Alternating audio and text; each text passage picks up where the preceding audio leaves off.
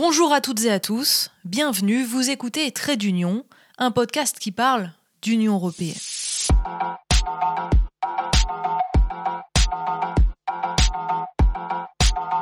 Je m'appelle Audrey Vuettas, je suis journaliste et j'ai décidé de vous faire partager l'Union européenne et ses coulisses. Pour beaucoup, l'Europe est hors sol, bureaucratique et ennuyeuse. C'est un peu vrai, mais je veux aussi tenter de vous montrer qu'elle peut être passionnante.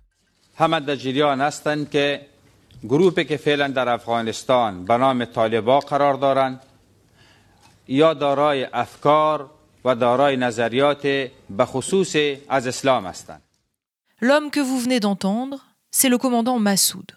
Nous sommes le 5 avril 2001, il y a un peu plus de 20 ans. Il est l'invité d'honneur du Parlement européen à Strasbourg. Dans cet épisode, j'ai décidé de vous raconter cette visite très particulière.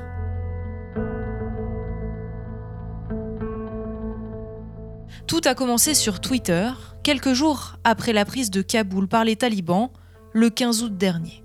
Je suis tombé sur une photo. À gauche, le charismatique commandant Massoud, vêtu de beige, un pancol, chapeau de laine afghan vissé sur la tête, il serre la main de Nicole Fontaine. En 2001, la Française est présidente du Parlement européen. Elle est la deuxième femme à assurer cette fonction, après Simone Veil. À ce moment-là, je suis touchée par cette photo, parce qu'elle a été prise quelques mois à peine avant l'assassinat du commandant Massoud par des terroristes, avant l'attaque des Twin Towers avant les guerres, avant la chute des talibans, qui conduira, on le sait maintenant, à leur retour au pouvoir 20 ans plus tard, il y a quelques jours donc.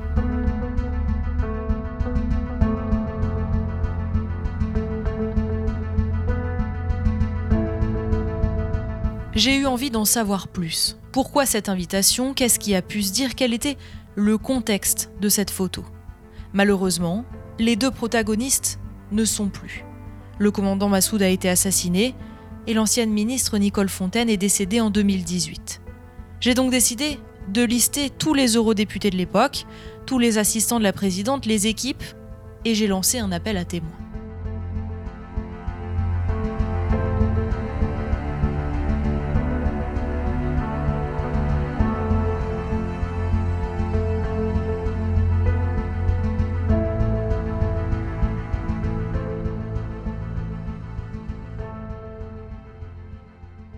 Avant de commencer mon récit, je vais faire un rappel historique, extrêmement rapide et sans doute incomplet, mais ça permettra de remettre les choses dans leur contexte.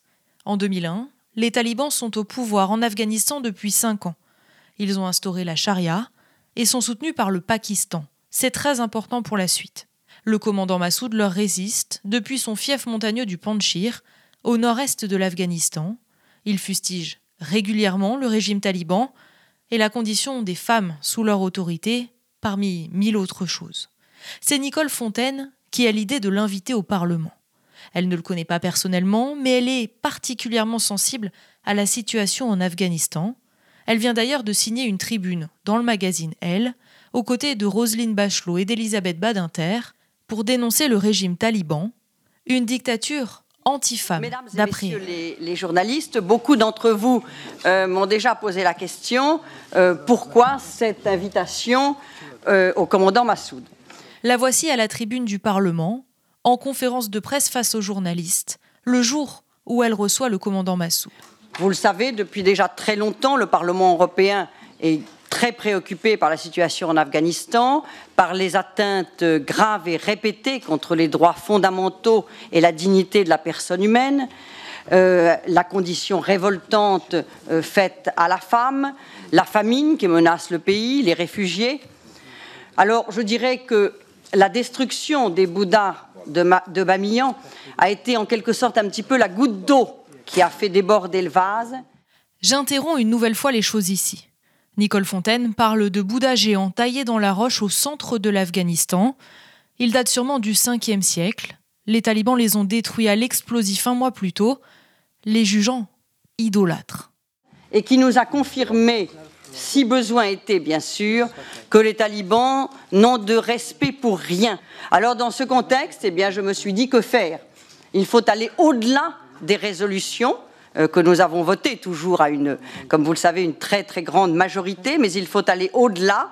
Et mon invitation est d'abord la reconnaissance politique de ce que le commandant Massoud incarne.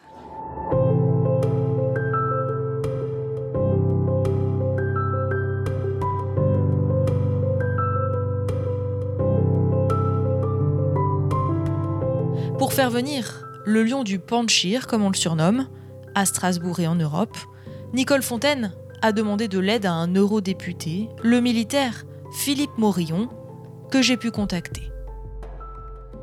Allô Monsieur Morillon Oui, bonjour. Bonjour Audrey Vuettaz. Oui, Lui aussi a utilisé un intermédiaire pour nouer contact avec le commandant Massoud la première fois.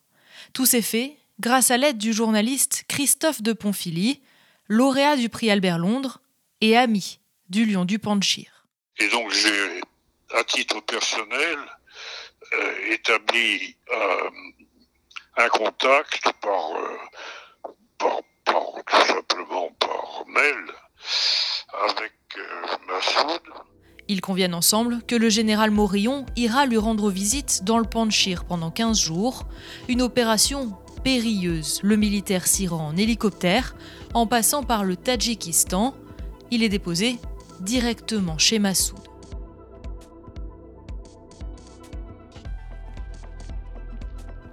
Une période pendant laquelle les deux hommes se trouvent des points communs. Ils ont tous les deux une longue carrière militaire, ils se lient d'amitié et se tutoient. On était vraiment très amis. Euh, j'ai passé quand même près de 15 jours chez- euh, auprès de lui.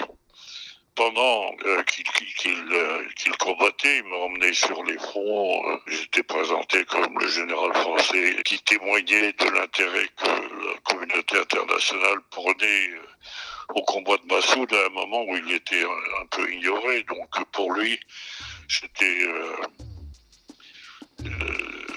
j'étais utile sûrement.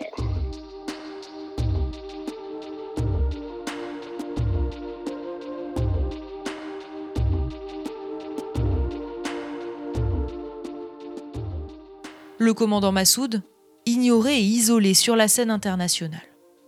Cette phrase m'interroge. Il faut dire que j'avais 12 ans en 2001.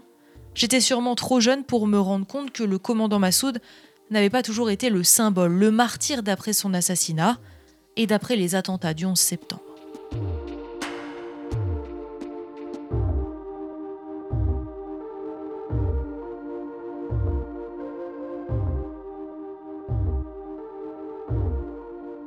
Alain Madelin, ancien ministre et eurodéputé, ami de Massoud à cette époque-là, a pris quelques minutes pour m'expliquer. Les Américains ne voulaient pas euh, briser leur bonne relation avec le Pakistan. Pour des raisons complexes d'ailleurs, qui tiennent au fait que le Pakistan, avec une, une arme atomique, euh, l'Inde aussi, et qu'un conflit atomique était toujours possible entre le Pakistan euh, et l'Inde était de leur responsabilité, et que leur responsabilité, c'était bien évidemment d'entretenir des bonnes relations avec tout le monde, y compris avec le Pakistan. Et donc le commandant Massoud, bah, c'était rien au regard, et même les talibans, c'était rien au regard de leurs préoccupations euh, avec le Pakistan. Le commandant Massoud avait conscience du peu de poids qu'il avait sur la scène internationale. Alors, quand le général Morillon lui a tendu le carton d'invitation de Nicole Fontaine, il a d'abord commencé par le refuser. Il était très réticent au départ. Il pensait pas que l'Europe s'intéresserait à lui. À force de conviction et sûrement par amitié, le lion du Panchir s'envole finalement pour Strasbourg. Il rencontre les présidents des différents groupes politiques au Parlement, il demande un soutien humanitaire et tente d'alerter sur les dangers que représentent les talibans.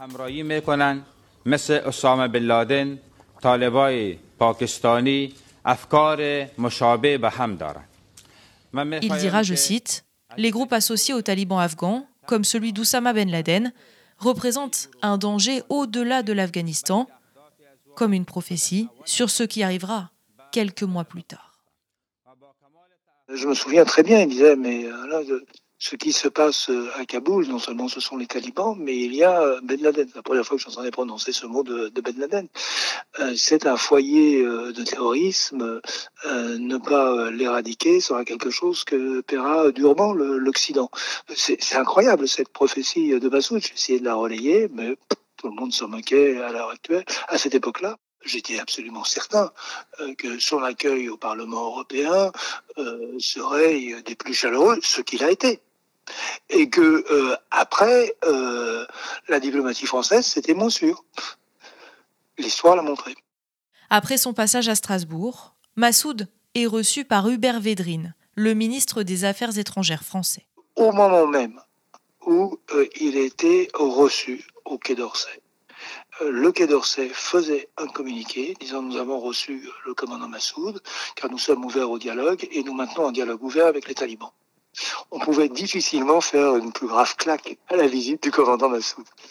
Et vraiment, oui, bon, bah ok, le commandant Massoud, mais euh, le dialogue avec les talibans. Pour des raisons qui s'expliquent aisément, le Quai d'Orsay euh, n'avait pas envie de se mettre le gouvernement afghan à dos euh, remarquant trop, trop vite l'intérêt qu'il portait à, Massoud. Moi, lorsque je m'étais rendu sur place, euh, le Quai d'Orsay m'avait indiqué qu'il serait favorable à condition que je passe une visite à Kaboul au, gouvernement afghan après ma, ma visite à Massoud. Bien sûr, je m'y suis refusé. Euh, ça n'allait pas dans le sens euh, de l'amitié et de l'aide que je voulais apporter à Massoud.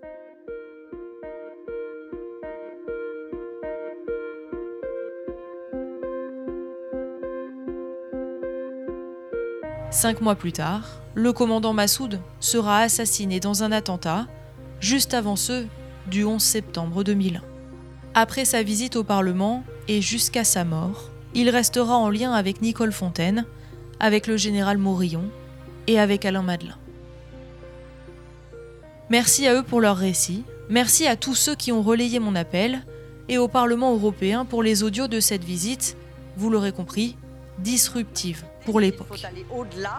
Et mon invitation est d'abord la reconnaissance politique de ce que le commandant Massoud incarne, c'est-à-dire le pôle des libertés en Afghanistan, par son combat en faveur d'un islam modéré et par sa résistance armée au régime des talibans. J'en profite aussi pour vous conseiller la lecture du Testament de Massoud de Philippe Morillon aux éditions Presse de la Renaissance. Si vous avez aimé l'épisode, n'hésitez pas à lui mettre plein d'étoiles et à parler du podcast autour de vous. Quant à moi, je vous dis à très vite.